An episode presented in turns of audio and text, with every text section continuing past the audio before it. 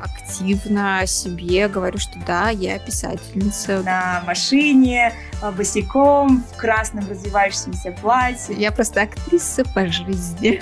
Почему ты с самого начала туда не пошел? Что тебя останавливало? Почему ты не стал актером? Почему ты не стал музыкантом? Я вообще хотела балериной стать. Как у тебя проклятие Снегурочки, у меня вот проклятие э, соло-артиста. А тут какая-то, блин, пиглица берет и типа просто так вот чешет. Я музыкант, да, сена, Нотр-Дам, и впереди бегут крысы. Нельзя быть э, по-настоящему творческим человеком, если все, все делать в стол.